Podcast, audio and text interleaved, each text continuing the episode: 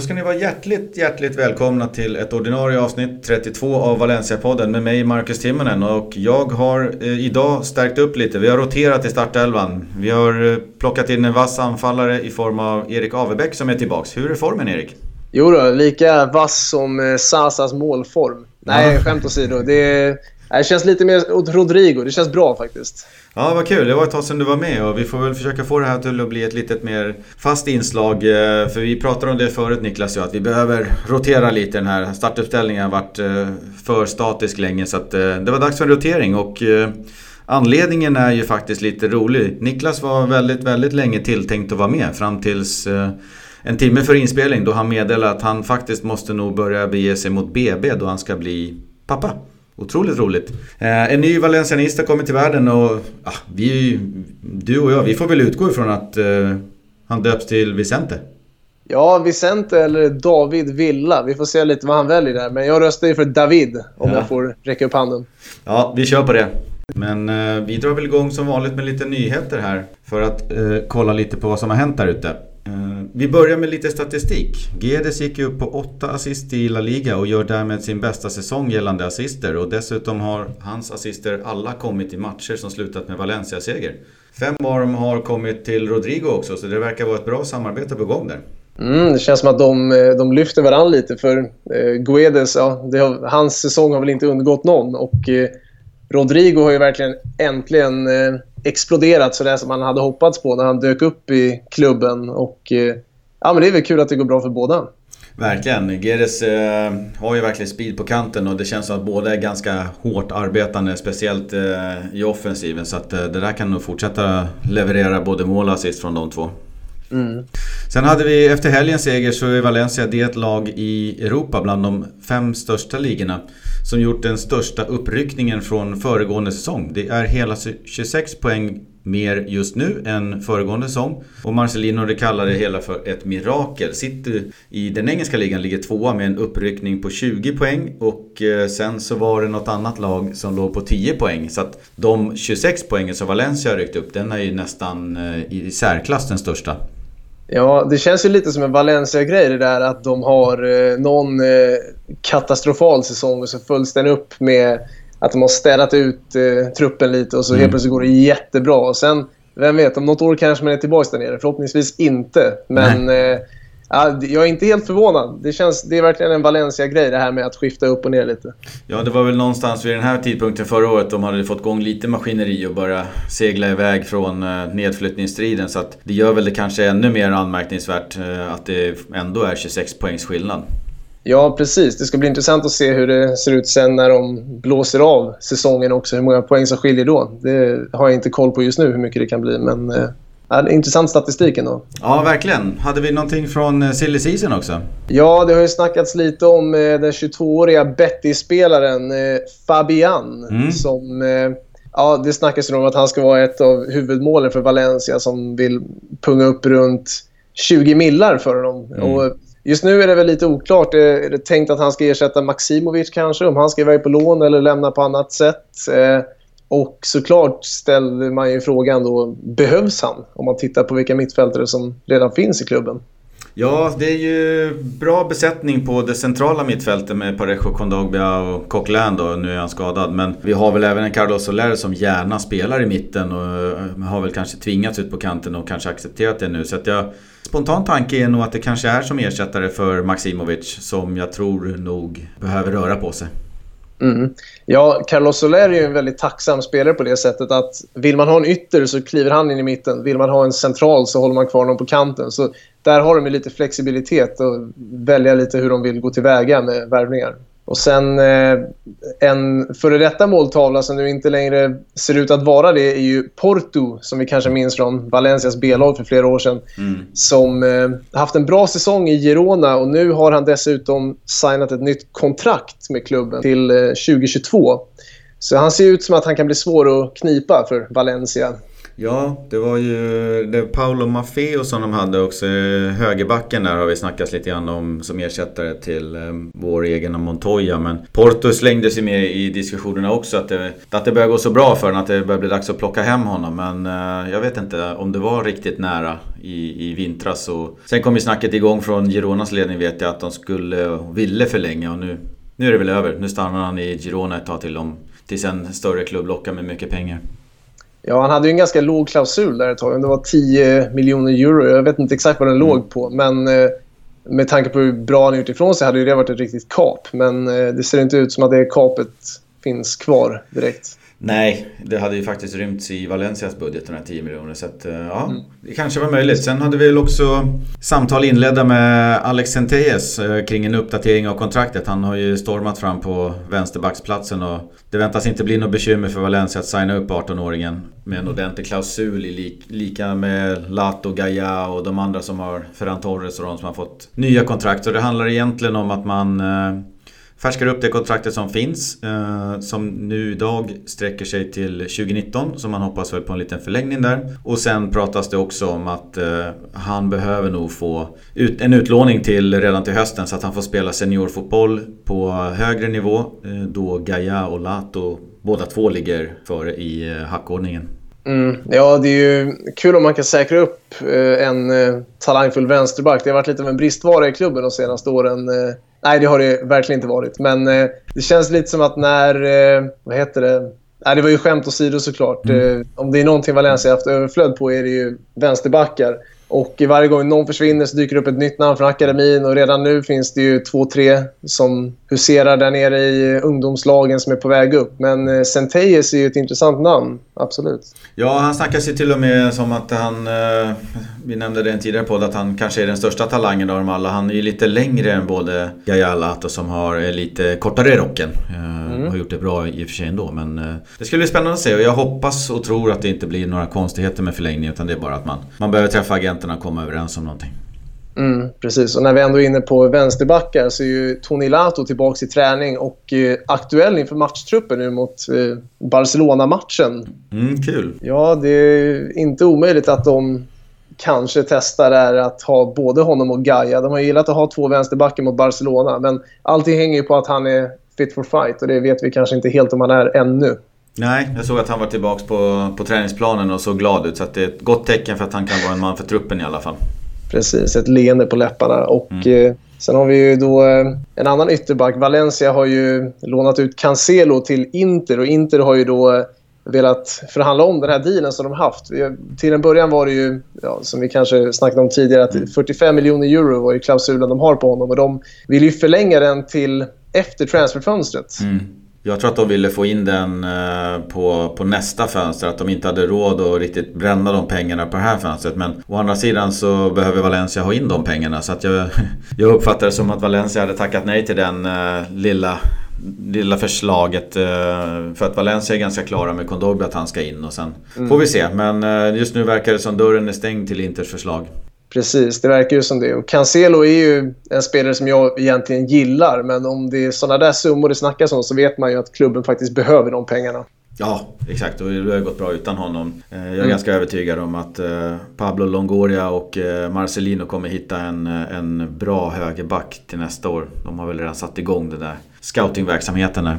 Så är det säkert. Sen hade vi väl vår president Anil Murti. Han var med i en stor intervju i den brittiska tidningen FC Business. Där han pratade om det stålbad som klubben har gått igenom och egentligen så var det väl inga nyheter. Uh, betydligt bättre och nyanserad bild gavs i den här artikeln än det där töntiga brevet som han gick ut med där man slog sig för bröstet här i, i, i vintras. Han uh, pratade lite om akademin uh, som vi har varit inne på tidigare. Hur man mm. strömlinjeformar den, hur man fiskar upp alla talanger i, i regionen. Han pratade lite om Marcelinos påverkan och vikten av Champions League och den utrensning man har gjort. Och det var ganska kul läsning ändå. Det var en fin artikel.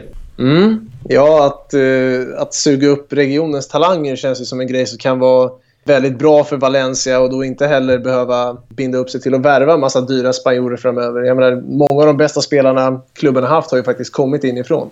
Ja, och det är ju en sån enorm skillnad på att eh, vaska fram en eh, Ferran Torres och sen kanske sälja honom för ja, allt mellan eh, 30 och, och 80 euro då. Eh, till skillnad från att värva in någon för, eh, säg 30 eller 40 euro och, och försöka få honom att mm. bra med lönenivåer och allt annat som redan är höga. Så att eh, det är enorm skillnad ekonomiskt att, att lyckas med det. Samtidigt så visar man ju resten av ungdomarna i akademin, akademin att det finns, finns en möjlighet att ta sig hela vägen upp till, till A-laget. Mm. Precis, så är det ju. Sen hade vi ju Marca, den spanska stortidningen. De ger faktiskt Niklas helt rätt. Efter att Adidas har nobbat Valencias förslag om ett fortsatt samarbete med, eh, som tröjsponsor, eller som klädsponsor heter det väl. Så ska nu Puma ta över nästa säsong enligt tidningen. Eh, den dealen väntas ge Valencia ungefär 4 miljoner euro per år. Till skillnad från de 1,7 som Adidas eh, betalar i nuläget. Den ska vi förvisso öka lite tror jag till kommande år då. I och med att det är Champions League och det är sista året och lite mm. sånt där. Men dealen med Puma ska ju dessutom utöver de här 4 miljonerna ge lite extra baserat på prestation. Sen kan det väl nämnas att Adidas eh, inte hade Valencia som någon huvudpartner eh, för man betalar Manchester United cirka 100 miljoner euro per år eh, för, för tröjsponsorn. Och om man ska sätta det hela i perspektiv lite grann så har ju Atleti ett långt samarbete med Nike sedan 2001 och det är nu påskrivet till 2026. Det vill säga 25 år totalt. Eh, de betalar Atleti runt 15 miljoner för eh, det. Så att, eh, ja, vi har en bit kvar till de där där uppe. Ja, man får väl inse det att tyvärr är inte alla de här tröjsponsorerna Valencia-supportrar och ser inte det värdet i tröjorna som vi kanske gör. Men det krävs att Valencia håller sig, håller sig i toppen av Europafotbollen i några år för att kunna kräva ut lite mer stålar där. Verkligen. Jag tror också att årets uppryckning hade gett med sig någon typ av eh, ökad tröjförsäljning med ungefär en eh, 20-30%. Så att det var i det förhandlingsläget eh, Valencia gick in med Adidas och ville förlänga att nu ser det mycket bättre ut, tröjförsäljningen har gått upp. Ni måste pröjsa i, i områdena 4-5 miljoner och det var då de hade sagt nej då. Så det är kul att Puma tar över och de har ju en stor satsning på gång nu och försöker ta lite olika lag. Så vi får se vad det blir av det hela. 4 miljoner in i alla fall från och med efter kommande säsong. Mm, absolut, alltid kul med lite klirr i kassan. Så är det. Ska vi ta och runda av nyheterna där och börja kika på den härliga segern mot eh, Espanyol? Det låter alldeles utmärkt det. Då snackar vi ner den härliga segern mot eh, Espanyol och det blev ju tre poäng trots allt och Rodrigo började med ett tidigt mål i minut sju. Santemina gjorde sin hundrade match i Valencia-tröjan över de tre säsonger som han har varit här. Och Rodrigo gjorde sitt femtonde mål. Så det var ju lite roliga saker i matchen som för övrigt inte var någon eh, topprestation av Valencia. Man gör väl det som eh, behövs och tar hem tre poäng. Vad är dina spontana reflektioner på matchen? Ja, nej, men det är ju precis som du säger. Det var ju tre poäng och inte jättemycket mer. Eh, och nu säger man väl att det som sagt är uttjatade att det är ett styrkebesked att vinna när man inte spelar bra. Mm. Och det stämmer väl, för tre poäng är ju bättre än en eller noll. Men eh, ja, det känns som att Valencia har några till växlar att lägga i eh, som de inte visade upp i den här matchen. Ja, lite som Rodrigo sa i eftermälet av matchen att eh, vi har förtjänat vår plats bland de fyra översta just nu i och med att vi har haft en väldigt, väldigt bra säsong. Idag gör vi ingen bra match, det är bara att lyfta på hatten och erkänna. Men eh, vi tar tre poäng och det var det, som, det, var det vi ville ha. Så att, lite så är det ju. Det är kul med, med Rodrigo på så sätt att han, han kan se sanningen liksom och, och, och tala om vad han ser. Precis. Vi, eh, vi hade ju några fina insatser i matchen däremot från mm. Guedes, Kondogbia ja, även Neto var ju ganska het. Jag tycker personligen, jag menar, Guedes, om man bara tittar på hans aktion innan målet. Jag menar, hur han bara drar förbi på kanten så där enkelt som det ändå ser ut. Mm. Är ju, ibland får man nypa sig själv och inse att Valencia har en sån här spelare i laget just nu som kan göra sånt. Och det är inte varje säsong man har det. Nej, och med den speeden också. Han, eh, han lägger ju ett inlägg då som, som är ganska, ja, inte, inte stenhårt sådär, men det är ganska mycket skruv på den och så går den upp och så dimper den ner så otroligt perfekt till eh, Rodrigo. Jag hörde highlights-paketet här med de spanska kommentatorerna. De blir fullständigt galna över Gedes passning och att, mm. han, att han verkligen är i, i toppslag nu. Fast de spektakulära målen eh, inte har haglat på sistone. Nej, precis. Han testar ju lyckan då och då från distans. Mm. Men eh, det var ju ett tag sedan han satte en boll i krysset som han gjorde där i början på säsongen ett par gånger. Han måste sluta skjuta över. Jag tror att om ribban låg 45 cm längre upp så hade han gjort eh, sju mål till. Alltså, smiter över ribban jämt. Jag tänkte på en annan grej, jag vet inte om du noterade den eh, på i mitten, slutet av andra så Netos insats genom matchen är ju faktiskt riktigt bra. Han har en 3-4 kvalificerade sådana där, sån där slänger sig och räddar. Men i, i eh, runt den 60-65 minuterna så kommer Spanjol ett anfall och får till ett skott där Neto tar ett steg till sitt, sin höger där bollen ska gå. Men den touchar en spelare och går mot vänster stolpe. Och Neto har liksom dels sinnesnärvaron i huvudet och han har kraften i högerbenet att trycka ifrån och vända sin aktion. Och gå ner och fånga bollen. Jag lovar, 8 av 10 målvakter hade stått stilla på båda benen och bara lyft ut armarna och säga okej. Okay, det var en touch, jag kunde inte göra men han, nej, han tar den. Där, där ska det nog i min bok vara 1-1 om inte Neto gör den räddningen. Ja, det är när man ser sånt där man börjar fundera över om den här kända armbågsräddningen när han var, hade ja, ansiktet mot läktaren mm. faktiskt kanske var meningen. Mm. Vem vet? Ja, jag tycker att han, eh, det han bjuder på det är en otrolig förmåga att kunna läsa spelet på något sätt eh, hela tiden när det går så fort. Att han på så sätt positionerar sig rätt och han hinner göra rätt saker så. Eh, ibland så kanske han överarbetar lite grann och, och det blir lite knas i hjärnan. Då kommer någon typ av hjärnsläpp kanske när han slappnar av. Det var väl någon boll mot Barca där som var inne. Där han egentligen bara ska lägga den i skopan. Men nej, överlag bra, bra säsong Neto. Jag tyckte att han återigen mm. visade i helgen att han, han var riktigt bra. Jag håller med om Dobby också. Majestätisk i, i mitten. Han, eh, han, mm. Eh, det är svårt att säga att han, han imponerar och överraskar. Utan nu, nu är han ju uppe på en riktigt, riktigt hög nivå. Och det är match efter match. Mm. Ja, det är han verkligen. Sen hade vi väl eh, Montoya var ju tillbaks på högerbacksplatsen och det gillar väl jag i sak att han är. För jag tycker att Veso, eh, Veso är inte bättre än, än eh, Montoya där. Montoya har ju en offensiv som, som är faktiskt bra. Sen har väl en defensiv som är dålig och Veso har väl en okej okay defensiv men obefintlig offensiv. Så det var bra att han var tillbaks men det var lite svängdörrar där tillsammans med Carlos Soler bakåt.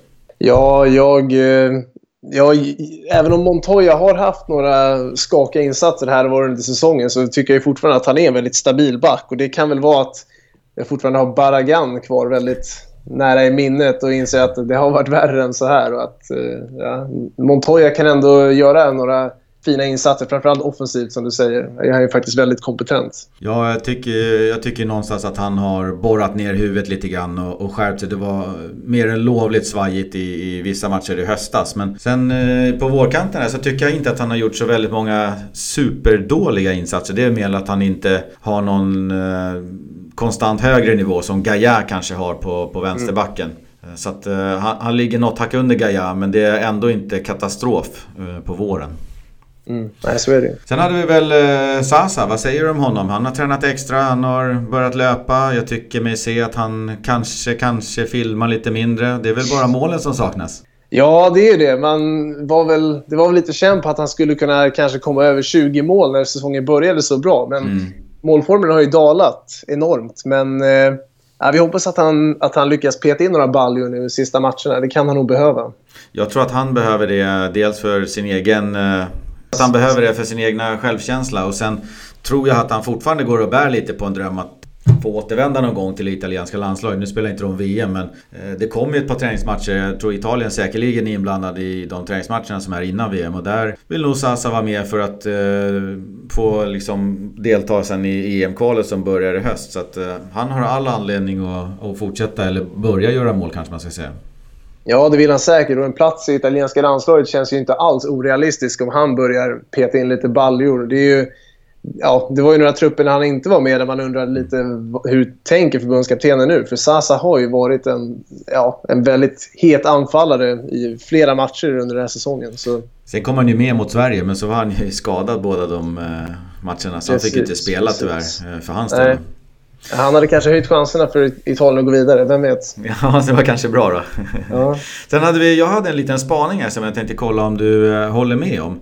Mm. Jag kollade lite på Marcelinos byten, vi pratade om dem för en och en halv vecka, eller förra veckans avsnitt där han bytte in då Vietto istället för Mina som var tillbaka. Så han Pereira-bytet och Ferran-bytet, ja, de förstår jag helt klart. Men de gav ingen effekt. Och nu kollade lite grann, hur kommer han agera på bytena? Valencia hade en ledning med 1-0. Han byter in Mina istället för Sasa. Jag köper bytet, bra. Eh, han byter in en Pereira istället för Gedes. Eh, kanske inte jag hade gjort, men eh, jag kan förstå tanken där med Gedes. Eller med Pereira ska få lite spel till och så här. Sen kom ju Ferran in alldeles för sent för att egentligen säga någonting. Men mm. jag tycker inte att han får någon injektion eller en utväxling av bytena. Det funkar ju bra när man leder och sen så vinner man matchen för att det, det vart inget baklängesmål. Men har han bytena i matchtruppen för att förändra en matchbild när man har lika eller underläge? Ja, det är, det är en väldigt bra fråga. Jag menar nu, eh, Mina, han kommer ju då in i anfallet och om mm. inte lagmaskinen klickar blir det ju kanske svårt för honom att eh, lyfta laget på egen hand. Men sen Pereira till exempel är ju en spelare som... Jag kan inte komma på många matcher i år där han faktiskt har kommit in och lyft laget. Eh, Nej. Men ja, man kan ju fråga sig om Marcelinho har något att jobba på där. Och, ja, eller om det är rent av bänkspelarna som får lyfta sig. Men som du säger, Ferran Torres hade ju inte så mycket tid på sig att gå in och förändra matchbilden direkt. Nej, Mina har ju haft en. Han har ju varit lite supersub och gör en massa mål. Nu, nu kom han in och så hände ingenting. Jag hade gärna sett att Marcelino gjorde ett par byten, för han gör ju dem av en anledning. Att det hade blivit en injektion och att man liksom kanske hade kunnat göra 2-0 och det hade varit lugnt. Nu vart det liksom bara fortsatt mellanmjölk av det hela. Och så jag känner lite grann att uh, Mina, Mina ger liksom... Uh, han får okej, okay. han har varit borta. Det var hans första inhopp inhopp på jättelänge. Man ska inte klandra karln så. Men jag tänker mest på Marcelino där. han måste nog börja fundera på lite hur han ska förändra matchbilder. För det är inte helt lätt att bara gå in och försvara en 0-1 underläge. Eller 1-0 överläge och liksom göra tre byten och ingenting händer. Eh, tittar man rent statistiskt sett på matchen så hade ju Espanyol också övertag i bollinnehavet. Mm. Eh, och eh, även fler skott på mål. Eh, de hade så, det? Precis, de var ju de var ändå snäppet vassare rent statistiskt sett än Valencia i alla fall. Ja, jag vet att de hade, som jag sa, Neto gjorde ju några räddningar. Eh, det var ju några bollar som strök utanför. Jag vet att Garay tappade några närkamper och nickdueller som, som strök utanför och de hade...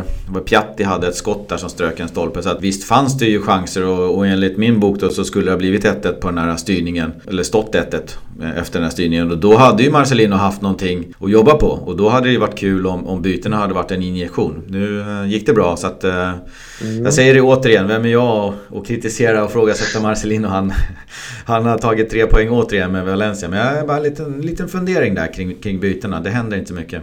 Mm, med tanke på vilka man möter i helgen så kan det ju vara en, en verklighet vi får se ganska snart. Det här med att mm. försöka förändra en lika eller rent av ett underläge. Så kan det vara. Sen hade vi väl, eh, om vi ska runda av där lite kort, eh, tre gula kort på Valencia. Men det var ingenting som gav en avstängning i nästa match mot Barcelona. Och det var ju tur det. Jag tror att vi hade en eh, tre backar som stod på fyra kort. Och sen så kan det varit någon mittfältare också. Så det var tur att ingen av dem drog på sig gult. För nu har vi ju då... Ja, vi glider väl över till Barcelona-matchen. Stormatchen mm. i helgen. Vi har ju Marcelino som kommer till eh, Nou Camp och kan mönstra ett riktigt bra trupp. Eh, det är väl egentligen bara Coquelin som är en spelare man gärna hade haft med mot Barcelona borta med den arbetskapaciteten som han har.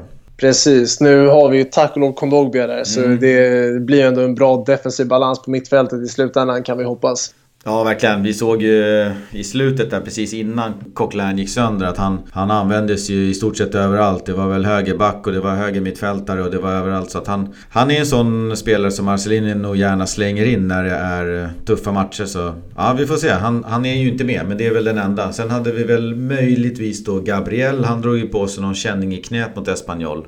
Mm, han eh, sprang omkring med ett vitt bandage där. Han stod över eh, onsdagens träning idag, helt. Mm. Och avsikten då var ju att eh, få honom helt till Barca-matchen. Så vi, vi håller ett litet öga på hur det ser ut på träningarna.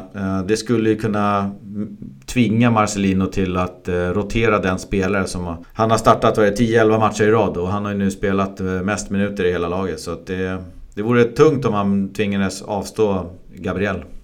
Mm, det vore det absolut. Gabriel är ju lite av Marcelinios personliga favorit, mm. har man ju mm. förstått. Ja, det verkar så. De har en connection sen Villareal-tiden. Och Mm. Han, han, han, svarade ju direkt när Marcelino frågade om han ville till Valencia. Så att eh, någonting har de och han har faktiskt varit eh, strålande nästan de, de sista fyra fem matcherna. Så han har inte satt många, många fötter fel och många pannor utan det är klockren insats.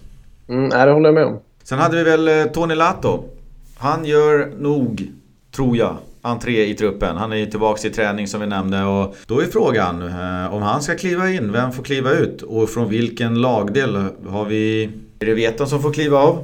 Tycker du att vi behöver fyra anfallare eller ska, vi, ska han plocka bort en mittfältare ur truppen? Ja, Vieto känns det som det naturliga valet att plocka bort där, tyvärr. Eh, mm. Han är ju en spelare som eh, jag fortfarande tror har potential att bli väldigt bra om han får rätt förtroende och sånt. Men det känns inte som att det kanske är i Valencia han kommer få det. Eh, men ja, nej, det, det känns som att det räcker nog med att ha Mina eller Sasa på bänken, vem han nu väljer att starta med. Och då ta in Lato i matchtruppen skulle jag väl säga. Ja, och om man väljer att starta Gedes eller hur han nu gör så kan ju Gedes också vara en väldigt, väldigt offensiv spelare som kan vara en... Eh, Eh, om man har en 4-4-1-1 eh, kanske då, så, så kan ju han använda sig i offensiv, offensiv position. Så att jag skulle nog lyfta av Jet och vi får se hur han gör där. Mm. Sen kan vi väl se, hur skulle du formera laget då? Om man eh, ställer den frågan utöver ett ganska givet mittfält med jag ponerar att Soler, Parejo, Kondogbia, Gede startar där. Sen har du väl säkerligen en Rodriguez topp och Gabriel Gaia kanske då i backlinjen. Hur skulle du formera då om man tänker på Veso, Morillo, Sasa? Kan vi förvänta, några, förvänta oss några överraskningar? Ja, jag, jag hade väl inte riktigt uh, gått in och kört några överraskningar på Camp Nou direkt. Mm. jag tror ändå att Sasa, även om han kanske inte är i världens målform, kan vara en riktigt jobbig striker att möta om han är på dåligt humör och springer runt där uppe och tjurar mot mm. uh, Piqué och uh, ja, nu har jag tappat namnet på andra backen. Uh, men, ja, jag vet inte vem de spelar. De har väl någon skada där också. Men jag håller med. Ja. Sasa, Sasa vore kul att ha. Mm, precis. Skulle du köra en Veso på högerbacken eller skulle du köra en Montoya? Och vill du ha in Morillo då om Gabriel är borta eller ska du ha Veso där? Jag är ju lite rädd för de här eh, klausulerna Barcelona-spelarna har i sina kontrakt när de möter Barca att ständigt göra dåliga insatser. Men mm. nej, jag, jag, skulle väl kanske lita på Montoya ändå. Mm. Även om han eh, har ett förflutet i den klubben. Ja, jag skulle också köra med honom. Uh, även fast det är viktigt med defensiv mot Barcelona så tror jag nog också att eh, vi behöver också ha en viss eh, offensiv och där kan ju Montoya faktiskt eh, sticka upp. Mm, absolut. Framåt då. Jag såg att Rodrigo och Santemina är de två anfallarna som vet hur det känns att köra mål, eller göra mål mot Barcelona i Valencia-tröjan. Tycker att vi ska kanske ge Mina ganska gott om tid. Ja, det är väl ett argument för att ge honom förtroende framför Sasa då. För mm. han har ju, som du säger, nätat ett par gånger mot Barcelona. Mm. Så det, ja, det kan ju vara en trend som möjligtvis upprepas. Ja, man får ju hoppas på det. Det är inte så många mål som har fallit mot eh, Barcelona från Valencias håll senaste 5-6 åren. Jag tror att det är en 5-6 stycken. Det är många Eh, Barcelona-segrar såklart. Mm. Men där är det egentligen då Mina och Rodrigo som har gjort två vardera. Sen så har Parejo gjort en. Det är de i dagens trupp som har gjort mål. Precis, och eh, tittar man på Barcelonas... Ja, om man tittar på deras form så har ju de inte förlorat en match hittills. Men Valencia har ju också en ganska fin form just nu. Mm. De har ju åtta vinster på de senaste nio och ett kryss ja. i den nionde av de där. Eh, och tittar man på de insläppta målen så är det bara ett på de fem senaste matcherna och fem på de nio raka utan förlust.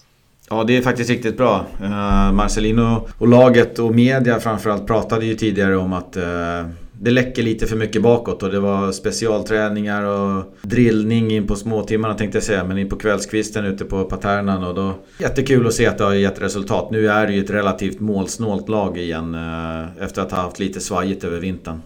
Mm, så är det ju. Och Barcas form då? Det är ju ingenting att orda om egentligen va? Det, de har ju vunnit eh, 3-0 senast och, och, allt sånt där. Eh, men vi har ju ändå på näthinnan från eh, igår, tisdags för er som lyssnar. Om, eh, plumpen mot eh, Roma. Tungt slag i magen och eh, de som var en av favoriterna för att vinna Champions League. Hur, hur tror du att en sån eh, förlust påverkar spelarna? Tappar de liksom eh, geisten lite grann? Det var väl ett av de stora målen för dem?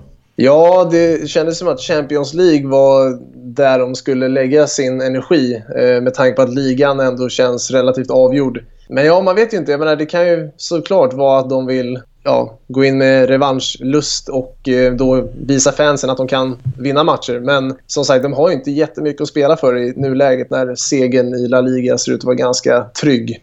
Ja, det är väl egentligen förlustnollan och Copa del Rey-finalen som kvarstår för dem. Eh, Eh, I form av saker som man kan uppnå, kan jag tycka. Mm. Men sen så har du väl eh, Messi hade hattrick senast. Han har ju bara öst in mål i La Liga. Fem av lagets sex senaste. Glödhet form. Men eh, jag får en liten känsla av att det kanske inte är 100% harmoni i laget. Jag vet inte om jag ser den där eh, glädjen som man kanske såg när Neymar och Messi var i sin allra finaste form. Vad, vad tycker du? Ja, nej, alltså nu, nu vet jag ju att... Eller Messi och Suarez känns ju ändå som två ganska nära personer. Jag menar, man ser mm. väl alltid hur de går runt och dricker sån här argentinsk mate, eller vad ja, det heter, det. det här teet. Så, jag, vet inte, jag tror inte att det är något personligt där. Men eh, ja, jag vet inte riktigt vad det skulle kunna vara. Men eh, vi får väl se i helgen om det är harmoni eller inte. Ja, de har ju gått som tåget i ligan så att uh, man ska inte säga allt för mycket. Men jag tycker den här... Ja, det är ju inte de oslagbara Barcelona som vi hade för 5, 6, 7 år sedan där då. Det är det absolut inte. Men det är ju alltid ett alltid väldigt bra Barcelona som, som kommer. Mm, precis, så är det Vad tror vi lite grann om eh, matchutvecklingen då? Blir eh, Valencia tillbaka pressade och Barcelona kommer ha 75% bollinnehav eller hur tror du det kommer utveckla sig? Ja, det, det är så det brukar se ut och mm. jag tror att det är så det kommer se ut nu igen. Och, eh, jag menar, många av de matcherna där Valencia har spelat bra och tagit poäng så är det ju för att de har legat lågt och sen kastat om snabbt och satt mm. full fart på kanterna. Och jag skulle väl tro att det är där nyckeln ligger nu igen faktiskt.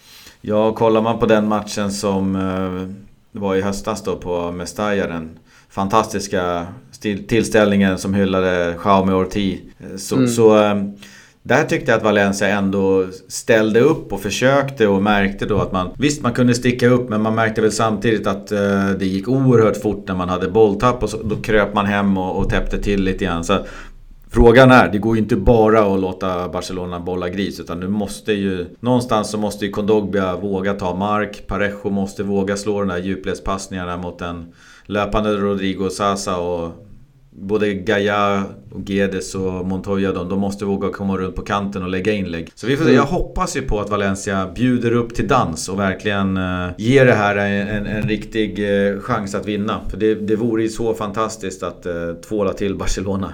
Spräcka nollan.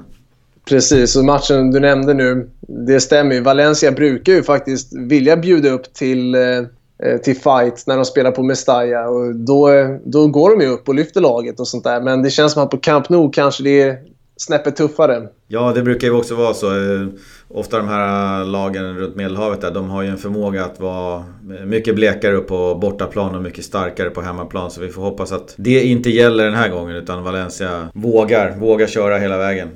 Mm, det får vi göra. Sen så ska vi väl gå in på lite tips Tippande. Vi har fått besked från Niklas här, han är med i tipset. Vi kan väl börja med att säga att vi fick en poäng var förra gången och Niklas leder med tre poäng över mig. Det var inte så mm. mycket att säga där. Han, eh, Niklas eh, tror att Valencia kommer med fart. Han tror också att eh, Roma-förlusten för Barcelona sitter i. Han, han, tror att Marcelino nu har kikat lite grann på hur Roma jobbade. Det är ju förvisso lite olika parametrar som gäller när det är kupp och utslagning vad det gäller nu. Men Niklas är övertygad om att det går att vinna. Det finns alla möjligheter i världen att stoppa Barcelonas vinststreak. Så han går ut stenhårt med ett tips på 1-2. Mm. Skriver vi in det här. Och sen så kör han vidare på ett förlorande koncept från förra veckan och tippar på Sasa. Det kanske inte yes. är helt fel. Han är ju man som har gjort mål mot Real och sådana lag förut. Så mm. Då lämnar vi över till dig så får du kliva in och säga vad du tror. Ja, eh, jag hoppas ju innerligt att Niklas har rätt. Men mm. Eh, jag tror inte att han har det. Och jag tror faktiskt att det blir jag tror inte på en förlust, men jag skulle tro... Jag säger nog 1-1 här. Mm. Och jag tror att det blir Rodrigo som nätar igen faktiskt. Vad är det? 6-7 matcher av någonting? Det börjar bli många i rad nu för Rodrigo.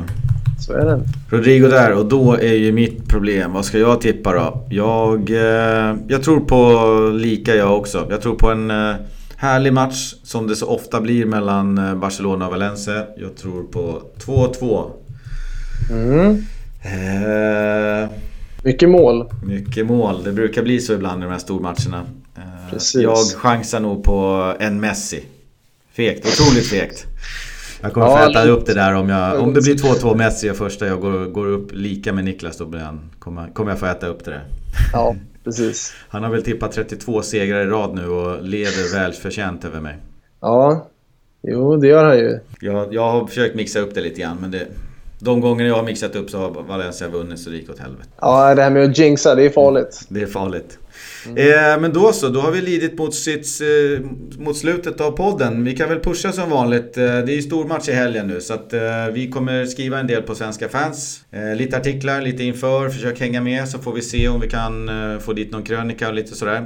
häng också med oss på Instagram under Valencia-podden. Och sök gärna upp och likea och så vidare. Maila gärna in. Vad tror ni om matchen mot Barcelona? Är det någon som kommer vara där nere och titta på matchen så tar jag för givet att ni hashtaggar in Valencia-podden. Så kan man gå in där på sociala medier och söka upp lite bilder och lite kommentarer och se hur det ser ut kanske före och efter på No Camp. Eh, var det någonting du ville säga i avslutningen? Nej, jag tror inte det. Det ska väl bli kul att eh, besöka ett stort lag i helgen igen. Och det är väl... Eh, ja, det är, alltid kul när de här matcherna kommer. Så man känner lite extra pepp. Verkligen. Bra tid också. Kvart över fyra på lördag. Så det är fin, fin eh, matchstarttid. Ja, riktigt fin tid. Men då avslutar vi väl det hela med ett sedvanligt hasta luego. Hasta luego.